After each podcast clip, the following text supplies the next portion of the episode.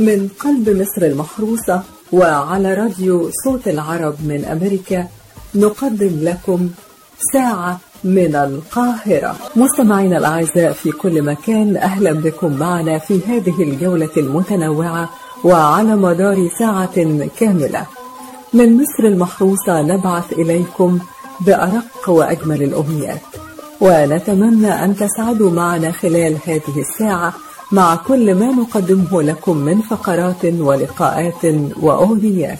أهلا بكم أصدقائنا المستمعين في كل أنحاء العالم خلال هذه الساعة التي نقدمها من مصر المحروسة. نتمنى فقرتنا النهاردة تنال إعجابكم. ونحب ننوه في البداية إن إحنا هنكون معاكم كل يوم اثنين وخميس من الساعة الخامسة للساعة السادسة مساء بتوقيت الساحل الشرقي للولايات المتحدة. سيداتي وسادتي أهلا بكم معنا في هذه الفقرة الإخبارية التي نقدمها لكم من القاهرة. يقرأها عليكم محمد عمر وفرح الأعصر. الصحة العالمية تصدر أربع إرشادات مهمة بعد الإقرار بانتقال كورونا عبر الهواء. فقد أقرت منظمة الصحة العالمية خلال بيان رسمي لها أن فيروس كورونا كوفيد 19 ينتقل عبر الجسيمات الدقيقة العالقة بالهواء وذلك بعد وجود أدلة مبدئية تحتاج إلى أبحاث متعددة. وقال مدير عام المنظمة إن هناك بعض الأدلة المبدئية التي تشير إلى ذلك.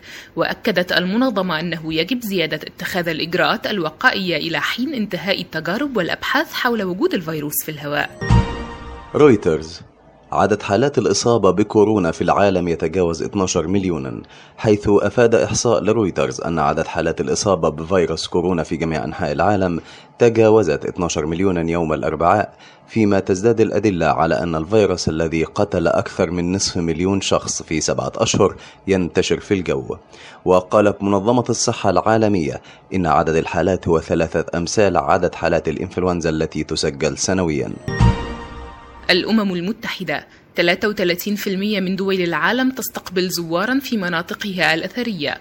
فقد كشفت الأمم المتحدة أن 33% من دول العالم بدأت في استقبال الزوار لزيارة المناطق الأثرية والتراث العالمي بمقارنة بنسبة 10% في إبريل جراء جائحة كورونا.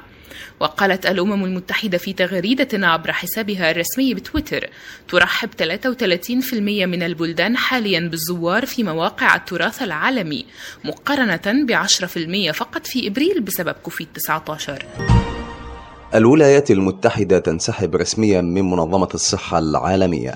فقد نفذ الرئيس الامريكي دونالد ترامب تهديداته وباشر رسميا إجراءات سحب بلاده من الوكالة الأممية التي يتهمها بالتأخر في التحرك للتصدي لفيروس كورونا المستجد. وأثار القرار تنديدا واسعا. ووعد المرشح الديمقراطي للبيت الأبيض جو بايدن أنه سيلغي هذا القرار في حال انتخابه في 3 نوفمبر وسيكون الانسحاب نافذا بعد مهلة عام أي في 6 يوليو 2021 وباشر رسميا آلية سحب الولايات المتحدة من منظمة الصحة العالمية. ويتهم ترامب الوكالة الأممية بالتأخر في التحرك للتصدي لفيروس كورونا المستجد. رئيس البرازيل يتعافى من كورونا في ساعات ويكشف الطريقة فبعد ساعات من إعلان إصابته بفيروس كورونا قال الرئيس البرازيلي جايير بولسنارو أمس الأربعاء إنه يتعافى على نحو جيد بعدما تلقى عقارا لم تثبت فعاليته بعد لعلاج أعراضه الخفيفة. وكتب الرئيس البرازيلي على تويتر الأربعاء إلى أولئك الذين يعترضون على هيدروكسي كلورين ولا يقدمون بدائل. أكره أن أقول إن حالتي تشهد تحسنا باستخدامه والشكر للرب سأبقى على قيد الحياة لفترة أطول. رئيس بيرو يدعو لإجراء انتخابات عامة في إبريل 2021 وكان الكونغرس في بيرو قد ناقش إمكانية تأجيل الانتخابات بسبب جائحة كورونا وكان رئيس بيرو مارتن فيسكارا الذي اشتبك مع البرلمان بشأن سياساته المتعلقة بمكافحة الكسب غير المشروع قال إنه لن يكون مرشحا في الانتخابات القادمة. الأمين العام للأمم المتحدة. التصعيد والتوتر في ليبيا يعرقلان جهود الحل السياسي. وقال الأمين العام للأمم المتحدة أنطونيو غوتريش إن النقاشات الحالية تركز على ضرورة خروج المرتزقة من الأراضي الليبية وفقا لسكاي نيوز. وأشار خلال جلسة لمجلس الأمن حول ليبيا إلى أن التدخلات الأجنبية في ليبيا وصلت إلى مستويات غير مسبوقة. موجها الدعوة للمجتمع الدولي للعمل على رفع المعاناة عن الشعب الليبي. بوتين يبحث مع عباس ملفات التسوية الشرق أوسطية. حيث أفاد الكريملين بأن الرئيس الروسي فلاديمير بوتين بحث هاتفيا أمس الأربعاء مع نظيره الفلسطيني محمود عباس ملفات التسوية الشرق أوسطية وشدد على أهمية تعزيز الوحدة الفلسطينية كما تم تبادل مستفيض لوجهات النظر. وأكد الجانب الروسي موقفه الثابت المؤيد لإيجاد حل عادل وطويل الأمد للصراع الفلسطيني الإسرائيلي وفقا لأسس القانون الدولي. ومن مصر فرص التوصل إلى اتفاق بشأن سد النهضة تتراجع. فقد أصدرت وزارة الري المصرية مساء أمس الأربعاء بيانا بشأن محادثات سد النهضة التي تواصلت لليوم السادس على التوالي برعاية الاتحاد الإفريقي وممثلي الدول والمراقبين وتهدف المحادثات إلى التوصل لاتفاق حول ملء وتشغيل سد النهضة. وذكر البيان أنه في ظل استمرار تمسك إثيوبيا بمواقفها المتشددة بخصوص الأجزاء الفنية والقانونية الخاصة بالاتفاقية فإن ذلك يقلل من فرص التوصل إلى اتفاق باعتبار أن هذه النقاط تمثل العمود الفقري للجزء الفني والقانوني من الاتفاق بالنسبة إلى مصر. دبي تستقبل أول الأفواج السياحية عقب رفع حظر كورونا فقد استقبل مطار دبي الدولي عددا من الرحلات الجوية القادمة من عواصم ومدن عربية وأجنبية على متنها مسافرون وأولى المجموعات السياحية. بعد أن فتحت الإمارة أبوابها أمام السياحة الدولية ووصلت إلى المطار مساء الأربعاء رحلات جوية من مطارات بيروت وجون إف كيندي ونيويورك وشيكاغو وتورونتو وغيرها من المحطات. المغرب السماح للمغاربة بالخارج والمقيمين بدخول المملكة. فقد أعلن بيان للحكومة المغربية أمس الأربعاء إنه يمكن للمواطنين المغاربة والمقيمين الأجانب بالمملكة وكذا عائلاتهم الدخول إلى المغرب ابتداء من 14 يوليو الجاري عند منتصف الليل وذلك عبر نقاط العبور الجوية والبحرية. وأضاف البلاغ أن الخطوط الجوية الوطنية ستبرمج عددا كافيا من الرحلات الجوية لإنجاح هذه العملية. ونختتم هذه الفقرة الإخبارية بهذا الخبر الرياضي. صلاح يسجل هدفين وليفربول يقترب من الرقم التاريخي. فقد سجل النجم المصري محمد صلاح هدفين ساهما في فوز كبير لبطل الدوري الإنجليزي ليفربول على برايتون بنتيجة ثلاثة أهداف مقابل هدف الأربعاء. ورفع صلاح رصيده من الأهداف بالدوري هذا الموسم إلى 19 هدف. بفارق ثلاثة أهداف عن المتصدر جيمي فاردي مهاجم ليستر سيتي بينما رفع ليفربول رصيده إلى 92 نقطة. ويحتاج ليفربول إلى تسع نقاط من آخر أربع مباريات وهو أمر يبدو واردا جدا ليحقق أعلى حصيلة من النقاط في موسم واحد بال Premier League ويملك مانشستر سيتي الرقم القياسي حاليا بتحقيقه 100 نقطة في موسم 2017-2018 وبهذا الخبر نكون قد وصلنا إلى نهاية فقرتنا الإخبارية اليوم. قرأها عليكم محمد عمر وفرح الأعصر. من قلب مصر المحروسة وعلى راديو صوت العرب من أمريكا ساعة من القاهرة. أعزاء حان موعدنا مع الفقرة الدينية. وتدور الفقرة اليوم حول القناعة والرضا بما قسمه الله لنا وألا ننظر إلى النعم التي من الله بها على عباده ولكن ننظر إلى ما أنعم الله به علينا من نعم كثيرة لا تعد ولا تحصى ونحمد الله تعالى دائما على هذه النعم. ويسعدنا أن يكون لقاؤنا اليوم مع فضيلة الدكتور نبيل عجيب أبو عبد الله من علماء وزارة الأوقاف المصرية. وفي البداية نستمع إلى نص الحديث الشريف. عن أبي هريرة رضي الله عنه عن النبي صلى الله عليه وسلم قال إذا نظر أحدكم إلى من فضل عليه في المال والخلق فلينظر إلى من هو أسفل منه ممن فضل عليه. وزاد مسلم فهو أقدر ألا تزدروا نعمة الله عليكم. صدق رسول الله صلى الله عليه وسلم. الحمد لله رب العالمين والصلاة والسلام على خاتم النبيين والمرسلين سيدنا محمد النبي الأمي وعلى آله وصحبه ومن صار على نهجه إلى يوم الدين وبعد. هكذا جاء النبي صلى الله عليه وآله وسلم ليضرب لهذه الأمة أروع الأمثلة في زهده في الدنيا وعدم تطلعه من هذه الدنيا إلا ما قضى الله عز وجل وقدر. وقد حدد القرآن الكريم هذه المسألة مسألة الرزق فبين سبحانه وتعالى فقال وما خلقت الجن والإنس إلا ليعبدون ما أريد منهم من رزق وما أريد أن يطعمون إن الله هو الرزاق ذو القوة المتين وفي حديث آخر يبين صلى الله عليه وسلم أن ما أصابك لم يكن ليخطئك وما أخطأك لم يكن ليصيبك. إذا ما قدر الله عز وجل للإنسان فلا بد أن يناله بفضل الله سبحانه وتعالى. قل اللهم مالك الملك تؤتي الملك من تشاء وتنزع الملك ممن تشاء وتعز من تشاء وتذل من تشاء. بيدك الخير إنك على كل شيء قدير.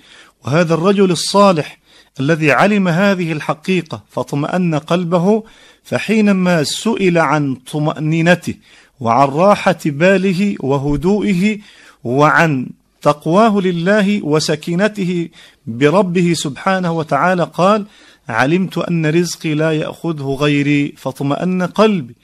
وفي حديث آخر يبين النبي صلى الله عليه وسلم من أصبح وهمه الدنيا فليس من الله في شيء بل ليس في هذا وفقط بل أكثر من ذلك وجعل الله عز وجل فقره بين عينيه وفرق عليه شمله ولا حول ولا قوة إلا بالله ولم ينل من الدنيا إلا ما قضى الله عز وجل وقدر. فكيف يطمع الإنسان في أمر قد انقضى قبل أن تخلق هذه الخلائق بخمسين ألف سنة في اللوح المحفوظ بفضل من يقول للشيء كن فيكون؟ لابد من نعمة الرضا التي كما حدثنا عنها صلى الله عليه وسلم فقال من رضي ذاق طعم الإيمان من رضي بالله ربا وبالإسلام دينا وبمحمد صلى الله عليه وسلم نبيا ورسولا. هذا هو الذي يجد حلاوة الإيمان أن يكون الله ورسوله أحب إليه مما سواهما وأن يحب المرء لا يحبه إلا لله حينما يتوغل وحينما تنتشر في قلبه ويسعد بحلاوة الإيمان يعلم فضل الله عز وجل عليه عظيم ويعلم أن هذه الدنيا دار فناء ويعلم أن متاع الدنيا متاع قليل كما قال تعالى قل متاع الدنيا قليل والآخرة خير لمن اتقى ولا تظلمون فتيلا وكيف يتطلع إلى أمر ربما كان هذا التطلع سببا في شقائك أيها المسكين. يا من تنظر إلى كثرة المال أو تنظر إلى نعم أنعم الله عز وجل بها على غيرك ولم تكن لك فتظن أنك لو أعطيت هذه النعمة لصرت من أسعد الناس. كيف ذلك؟ وربك جل وعلا هو أعلم بحال عباده. إن من عبادي من إذا أغنيته لفسد حاله. وإن من عبادي من إذا أفقرته لفسد حاله. ألا يعلم من خلق وهو اللطيف الخبير؟ بلى. فضيلة الدكتور هناك بعض الناس لا يقنع بما أعطاه الله وينظر دائما إلى ما في أيدي غيره من الناس. ماذا نقول لهؤلاء؟ نقول له كما قال صلى الله عليه وآله وسلم عش في الدنيا كأنك غريب أو عابر سبيل. اعلم أن هذه الدنيا ليست بدار قرار التي سكنها نوح عليه السلام ألفا إلا خمسين ولما سئل عنها كيف وجدتها قال وجدتها كدار لها بابان دخلت من أحدهما وخرجت من الآخر.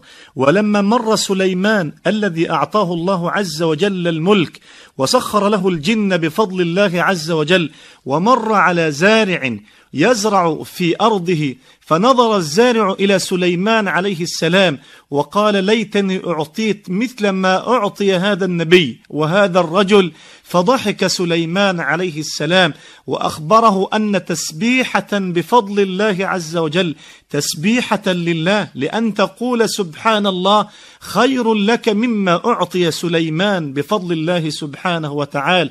خير لك مما من حمر النعم كما قال صلى الله عليه وسلم سبحان الله وبحمده سبحان الله العظيم خير مما طلعت عليه الشمس. لأن أقول سبحان الله وبحمده سبحان الله العظيم خير لي مما طلعت عليه الشمس. وفي رواية خير لي من حمر النعم بفضل الله عز وجل. انظر إلى من هو دونك حتى تستطيع أن تعيش في نعم الله وحتى تستطيع أن تنال السعادة ولا تنال الشقاء. إلا حينما تنظر إلى غيرك وتحسد غيرك على ما أنعم الله عليه به وتستعجل ما أراد الله سبحانه وتعالى واعلم أن ما من دابة في الأرض إلا على الله رزقها وأسأل الله عز وجل أن يجعل الآخرة خيرا لنا من الأولى وأن يرزق الجميع القناعة إنه ولي ذلك والقادر عليه. وآخر دعوانا أن الحمد لله رب العالمين وصل اللهم على نبينا محمد صلى الله عليه وسلم. من قلب مصر المحروسة وعلى راديو صوت العرب من أمريكا ساعة من القاهرة. أهلا بكم أصدقائنا مستمعي ساعة من القاهرة. النهاردة 9 يوليو يحتفل الشعب المغربي بذكرى ميلاد الملك الحسن الثاني ملك المغرب السابق اللي ولد عام 1929 المغرب القوي الحبيب إلى الله أكثر من المغرب الضعيف هو الذي ستصنعونه بأيديكم حضراتكم. الملك الحسن الثاني بتمتد أصوله للأسرة العلوية وكان والده الملك محمد الخامس. وسمي على اسم جده السلطان الحسن اللي كان له دور مهم في تاريخ النضال الوطني لبلاده. وتلقى تعليمه على يد العلماء المسلمين الملحقين بالقصر. وعام 1947 حصل على شهادة البكالوريا بامتياز ودرس في المغرب وفرنسا حتى حصل على دبلوم الدراسات العليا في القانون العام. والده عينه رئيس لأركان الجيش الملكي عام 1956 ثم قائد عام للجيش ثم وليا للعهد عام 1957 وفي 3 مارس عام 1961 نصب ملكا على المغرب بعد وفاة والده. وفي عهد الملك الحسن الثاني اتسعت أعمال التعدين واستصلاح الأراضي الصحراوية وإنشاء السدود وتشييد المدارس وكمان سعى لتوحيد القوى البشرية والثقافية إلى جانب الوحدة الترابية. وكمان في فترة ولاية الملك الحسن الثاني اشتد اهتمام المغرب بالقضايا الإسلامية والعربية وترأس لجنة القدس اللي شكلها مؤتمر القمة الإسلامي اللي استضافته المغرب عام 1969 وكمان ترأس عدد من مؤتمرات القمة العربية اللي عقدت داخل وخارج المغرب. لا يخفى عليكم حضرات السادة أن قضية القدس الشريف ليست هي قضية القدس التي انبثقت عنها لجنة القدس منذ ما يزيد على أحقاب وأحقاب. بل قضية القدس الشريف. أصبحت تكتسي بالنسبة لنا جميعا عرب ومسلمين. أهمية ذات وجهين الأولى سياسية والثانية دينية. سياسيا نحن لا نريد العداء بأي أحد. ولكن لا نريد أبدا أن نوضع أمام الأمر الواقع لأننا نمثل جميعا سياسيا شعوبا ودولا وأمما لها كرامتها ولها إيمانها بمقدساتها الدينية وبما يقتضيه عليها تاريخها وحاضرها ومستقبلها وعمل على عقد مؤتمرات قمة فرنسية إفريقية في المغرب وهو عضو في المنظمة الفرنكوفونية لكنه انسحب من منظمة الوحدة الإفريقية بسبب اعتراف المنظمة بجمهورية الصحراء الغربية. وكان الملك الحسن الثاني أول زعيم إسلامي يزور البابا يوحنا بولس الثالث في الفاتيكان. وآخر نشاط رسمي للملك الحسن الثاني كان حضوره الاحتفال بالعيد الوطني الفرنسي في باريس عام 1999 وفي الفترة دي كان أصيب بوعكة صحية. وتوفي يوم 23 يوليو عام 1999 بعد إصابته بنوبة قلبية ودفن في الرباط. شكرا لكم مستمعينا. كانت معكم أميرة مدحت. من قلب مصر المحروسة وعلى راديو صوت العرب من أمريكا ساعة من القاهرة. أهلا بكم مستمعينا الكرام مستمعي ساعة من القاهرة على صوت العرب من أمريكا. والنهاردة هنتكلم عن ذكرى ميلاد رائد من رواد السينما المصرية واعظ السينما المصرية الممثل والمخرج حسين صدقي. وفناننا الكبير حسين صدقي من مواليد 9 يوليو سنة 1917 عجيبة. أنا كنت أفتكر إنك تحاول تأثر عليا في مسألة الدين ما يصحش ربنا قال في القرآن لا إكراه في الدين من مواليد حي الحلمية الجديدة في القاهرة لأسرة متدينة. اتوفى والده وهو ما كملش خمس سنين. والدته تركية الأصل. ربته ملتزم دينيا. وحريص على إن هو يروح المساجد ويواظب على الصلاة ويحضر حلقات الذكر والاستماع لقصص الأنبياء. وده خلاه ملتزم وخلوق. ومعروف بخجله. وكان ملقب من كل اللي حواليه بالخجول.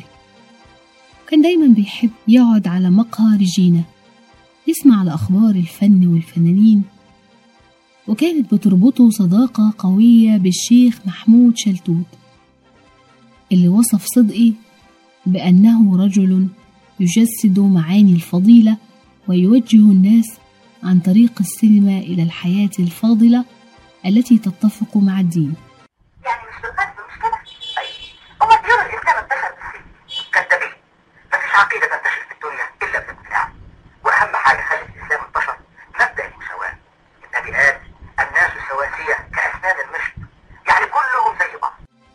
وارتبط بصداقة قوية مع الشيخ عبد الحميد محمود شيخ الأزهر في الوقت ده واللي كان بيستشيره بمعظم أمور حياته.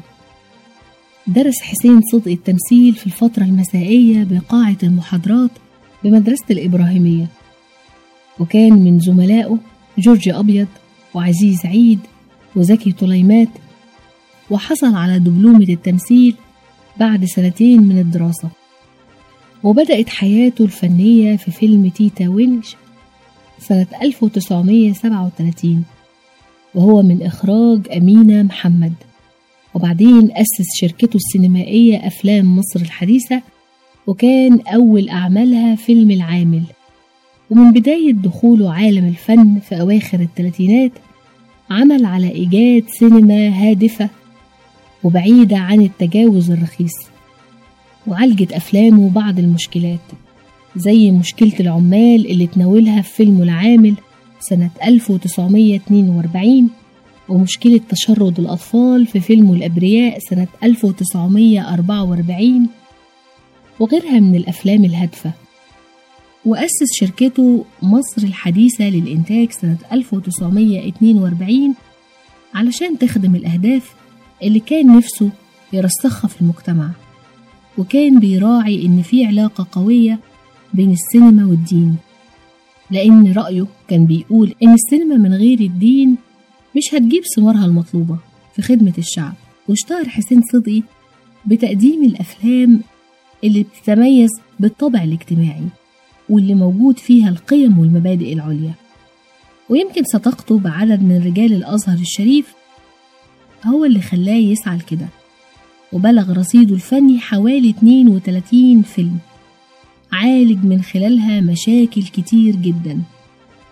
زي فيلم العامل والأبرياء ليلة في الظلام المصر أفندي شاطئ الغرام طريق الشوك الحبيب المجهول وغيرها من أفلامه الجميلة بس ده حلو قوي طبعا بس يا خسارة المسلمين دلوقتي فقراء يعني مش مش زي الشعوب التانية ده عشان مش ماشيين على الإسلام كويس لو أغنياء المسلمين أدوا الزكاة ما كانش يفضل ولا واحد وما اقتصرش عمله بس على الأفلام السينمائية لكنه دخل كمان العمل المسرحي من خلال عمله بفرقة جورج أبيض ومسرح رمسيس وفي سنة 1956 دعا صدقي من خلال مجلة الموعد اللي كانت بتصدر سنة 1956 إلى انقلاب فني إن هم يوسعوا الأفق بتاعتهم الضيقة ويواجهوا الغزو الأجنبي بغزو مصري وعربي من خلال السينما النظيفة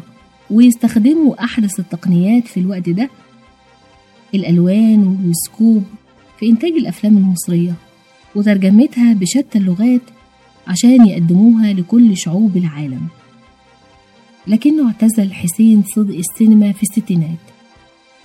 اعتزل حسين صدق السينما في الستينات وقام ببطولة ووافق صدقي على الترشيح في البرلمان. وده لما طلبوا أهل حي وجيرانه اللي كان حريص دايما على حل مشاكلهم وعرض مطالبهم. لكنه ما كررش التجربة تاني لأنه لاحظ تجاهل المسؤولين في الوقت ده للمشروعات اللي كان بيطالب بتنفيذها زي منع الخمور في مصر. كرمته الهيئة العامة للسينما عام سنة كرمته الهيئة العامة للسينما سنة 1977 كأحد رواد السينما المصرية.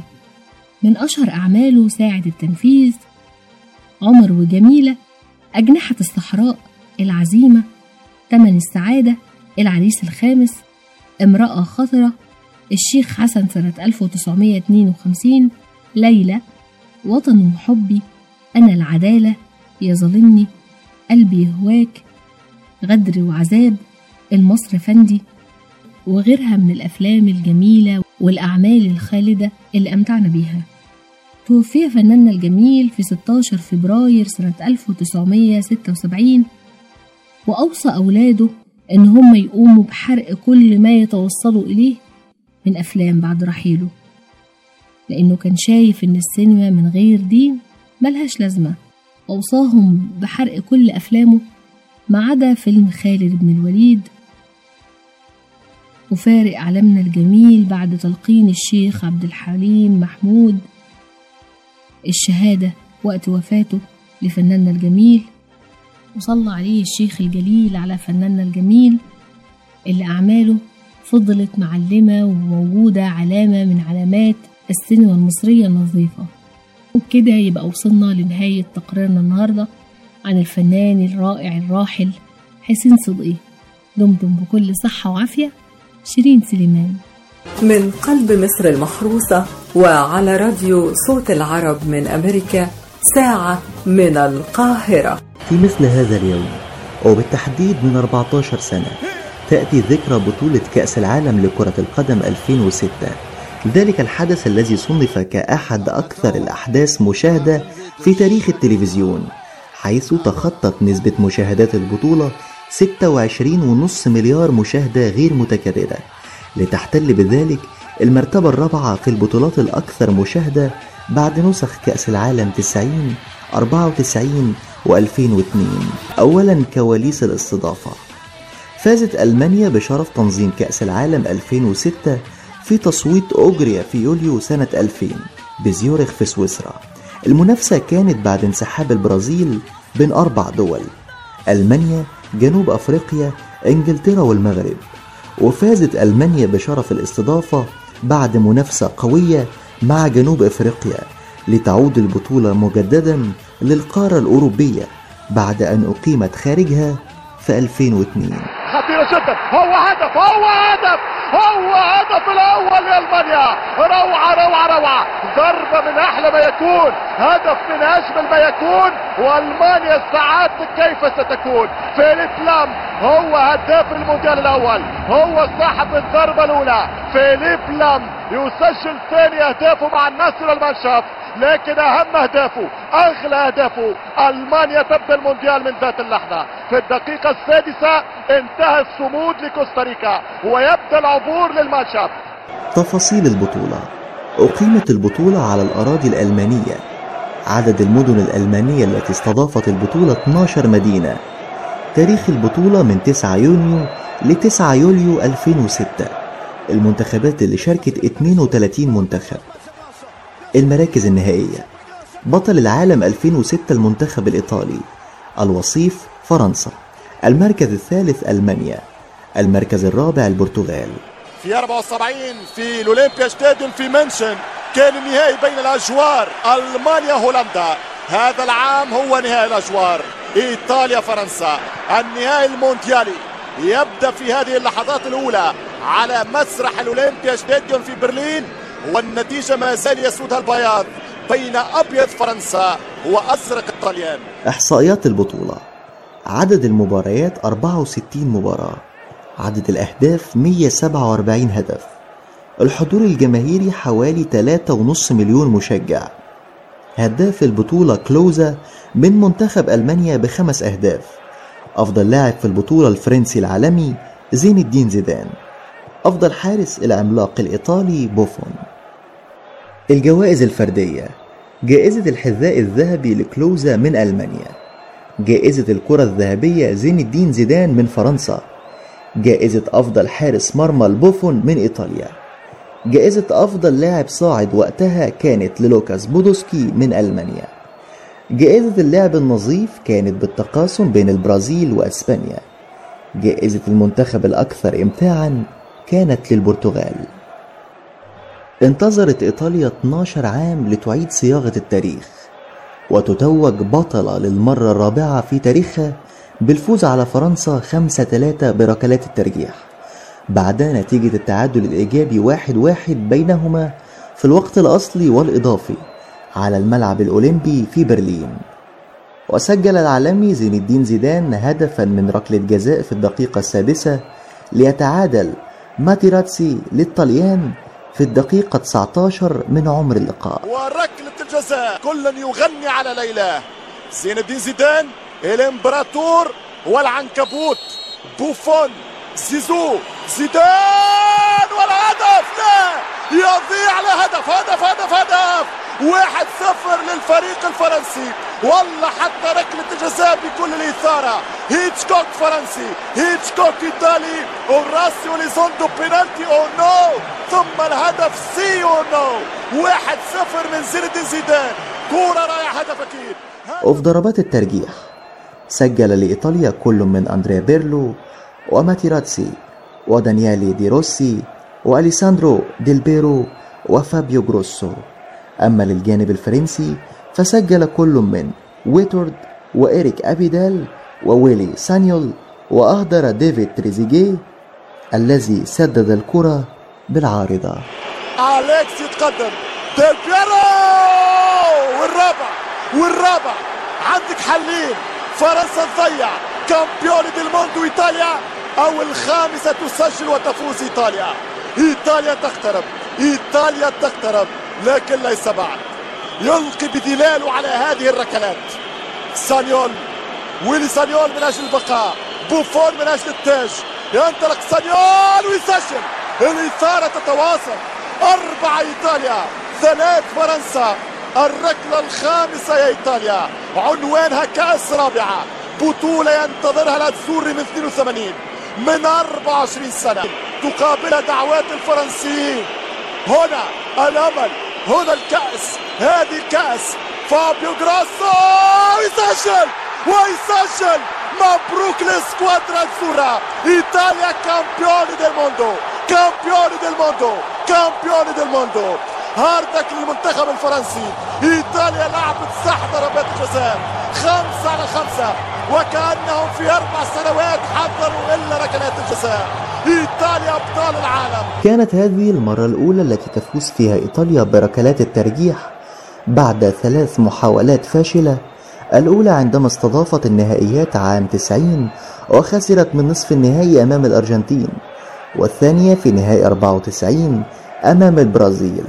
والثالثة في 98 أمام فرنسا في ربع النهائي كنت أنا معكم أحمد السيد في الفقرة الرياضية وساعة من القاهرة. من قلب مصر المحروسة وعلى راديو صوت العرب من أمريكا ساعة من القاهرة. مستمعينا في كل مكان أهلا وسهلا بكم معنا في هذه الفقرة الفنية اللي بنقدمها لكم من ألبوم الذكريات.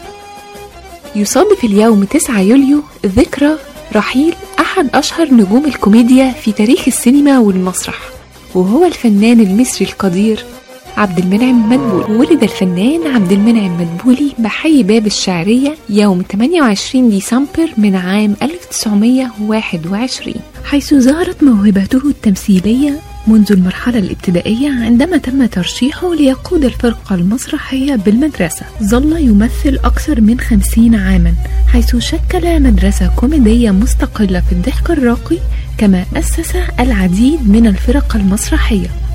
مثل المسرح الحر عام 1952 والمسرح الكوميدي عام 1963 والفنانين المتحدين عام 1966 والمدبوليزم عام 1975 بدأ حياته الفنية في البرنامج الإذاعي الشهير ساعة القلبك ثم انضم المسرح التلفزيون وأسس مع رواد جيله فؤاد المهندس وأمين الهنيدي مدرسة كوميدية استمد تراثها من الجيل السابق الريحاني والكسار التحق بالمعهد العالي لفن التمثيل العربي ليتخرج منه عام 1949 ثم انضم إلى فرقة جورج أبيض ثم فرقة فاطمة رشدي.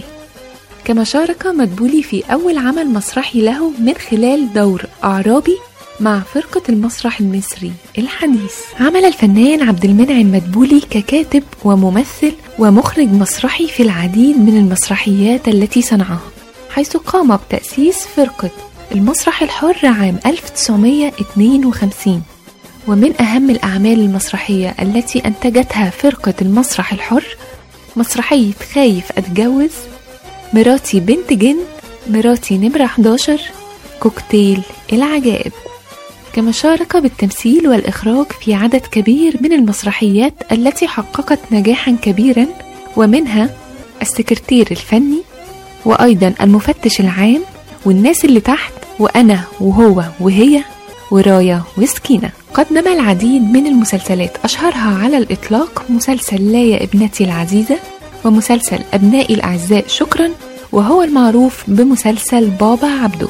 وتخرج على يديه العديد من نجوم الكوميديا مثل الفنان عادل إمام والفنان سعيد صالح والفنان يونس شلبي والفنان محمد صبحي وغيرهم كثيرون. شارك الفنان عبد المنعم مدبولي بالتمثيل في برامج الأطفال بالإذاعة ضمن حلقات برنامج بابا شارو. كما قدم العديد من أغاني الأطفال في أفلامه ومسلسلاته ومن أغانيه توت توت وجده عبده زارع أرضه والشمس البرتقاني وغيرهم الكثير. دخل الفنان عبد المنعم مدبولي إلى السينما في أواخر الخمسينيات وكان أول فيلم له هو أيامي السعيدة. وتوالت الأفلام بعد ذلك منهم ربع دستة أشرار عالم مضحك جدا غرام في أغسطس المليونير المزيف أشجع رجل في العالم. وأيضا من أبرز الأفلام إحنا بتوع الأتوبيس مولد يا دنيا والحفيد. نال الفنان عبد المنعم مدبولي خلال مشواره الفني العديد من الجوائز وشهادات التكريم منها جائزة أحسن ممثل عن فيلم الحفيد وفيلم أهلا يا كابتن. وكذلك فيلم مولد يا دنيا. وفي عام 1986 حصل على جائزة تكريم في مهرجان زكي طليمات كما حصل على وسام العلوم والفنون من الطبقة الأولى في عام 1983 وعلى جائزة الدولة التقديرية عن مجمل أعماله عام 1984 وقد قام بتكريم الرئيس المصري السابق محمد أنور السادات بشهادة تقدير خاصة في أكاديمية الفنون وذلك عن دوره في مسلسل أبنائي الأعزاء. شكرا. كما يعتبر أول فنان عربي كتبت عنه دائرة المعارف النمساوية. وفي مثل هذا اليوم من عام 2006 توفي الفنان عبد المنعم مدبولي بعد صراع مع المرض عن عمر 84 عام. رحم الله الفنان القدير عبد المنعم مدبولي. أتمنى تكونوا استمتعتم بهذه الفقرة الفنية وانتظروني في حلقات البرنامج القادمة وفقرات فنية جديدة بنقدمها لكم من ألبوم الذكريات. كنت معاكم رنا عصام. من فريق ساعة من القاهرة لكم مني كل الحب والتحية. من قلب مصر المحروسة وعلى راديو صوت العرب من أمريكا ساعة من القاهرة. يا مساء السعادة أعزائي المستمعين أهلا بكم من جديد في فقرة حكايات. حكايتنا النهاردة عن فنانة ومطربة لبنانية اشتهرت في مصر باسم نور الهدى. تعالوا نعرف أكتر عنها. هي ألكسندرا نيكولا بدرون فنانة ومطربة لبنانية اشتهرت في مصر باسم نور الهدى ولدت في الرابع والعشرين من ديسمبر عام 1924 لعائلة مسيحية أرثوذكسية وتأثرت بالطقوس الدينية المعتمدة على النغم الموسيقي وظهر تميز صوتها في حفلات المدرسة والحفلات الخاصة. أطلق عليها نور الهدى الفنان الراحل يوسف وهبي. كما أطلق عليها لقب أم كلثوم لبنان. حيث نافست مطربات عصرها. جاءت أولى فرصها الفنية عندما كان الفنان يوسف وهبي في زيارة عمل إلى الشام. وأعجب بصوتها فطلب منها السفر إلى مصر. ولم تفوت هي بدورها الفرصة. وجاءت إلى مصر فقدم إليها بطولة فيلم جوهرة. ثم فيلم برلنتي ومنها انطلقت إلى المشاركة في الكثير من الأفلام منها مجد ودموع مع محمد فوزي وما تقولش لحد مع فريد الأطرش وغيرها. لم تستطع الصمود أمام الهجمات التي وجهت إليها في مصر. فغادرت إلى لبنان وهناك حدث ما لم تكن تتوقعه حيث استقبلتها السينما اللبنانية بشكل لا يليق فلم يطرق بابها أحد لكونها نتاج المدرسة الغنائية المصرية. وكان إنتاجها الفني الوحيد في لبنان في فيلم لمن تشرق الشمس الذي لم ينجح على الإطلاق. ورحلت نور الهدى في التاسع من يوليو عام 1998 تاركة بصمتها الخاصة في تاريخ الفن المصري والعربي. بتمنى الفقرة دي تكون عجبتكم. كانت معكم بسمة محمد. وفي نهاية الحلقة شكرا لكم مستمعينا الأعزاء. نرجو أن نكون قد أسعدناكم خلال هذه الساعة. انتظرونا في الحلقة القادمة بإذن الله وموضوعات جديدة دائما. ولكم تحيات أسرة فريق ساعة من القاهرة على راديو صوت العرب من أمريكا. شارك في هذه الحلقة من أسرة البرنامج محمد عمر فرح الأعصر شيرين سليمان رنا عصام أميرة مدحت بسمة محمد. أحمد السيد. ولكم مني خالص تحياتي محمد صبري. مستمعينا الأعزاء وبكده نكون وصلنا بيكم إلى نهاية فقرتنا ورحلتنا النهاردة. وعلى أمل أن يتجدد اللقاء معكم في حلقة قادمة ورحلة جديدة بإذن الله. ومن هنا من قلب القاهرة نرسل لكم بأرق أمنياتنا الطيبة بقضاء أجمل الأوقات. وهذه أرق تحياتي. كان معكم من القاهرة مجدي فكري.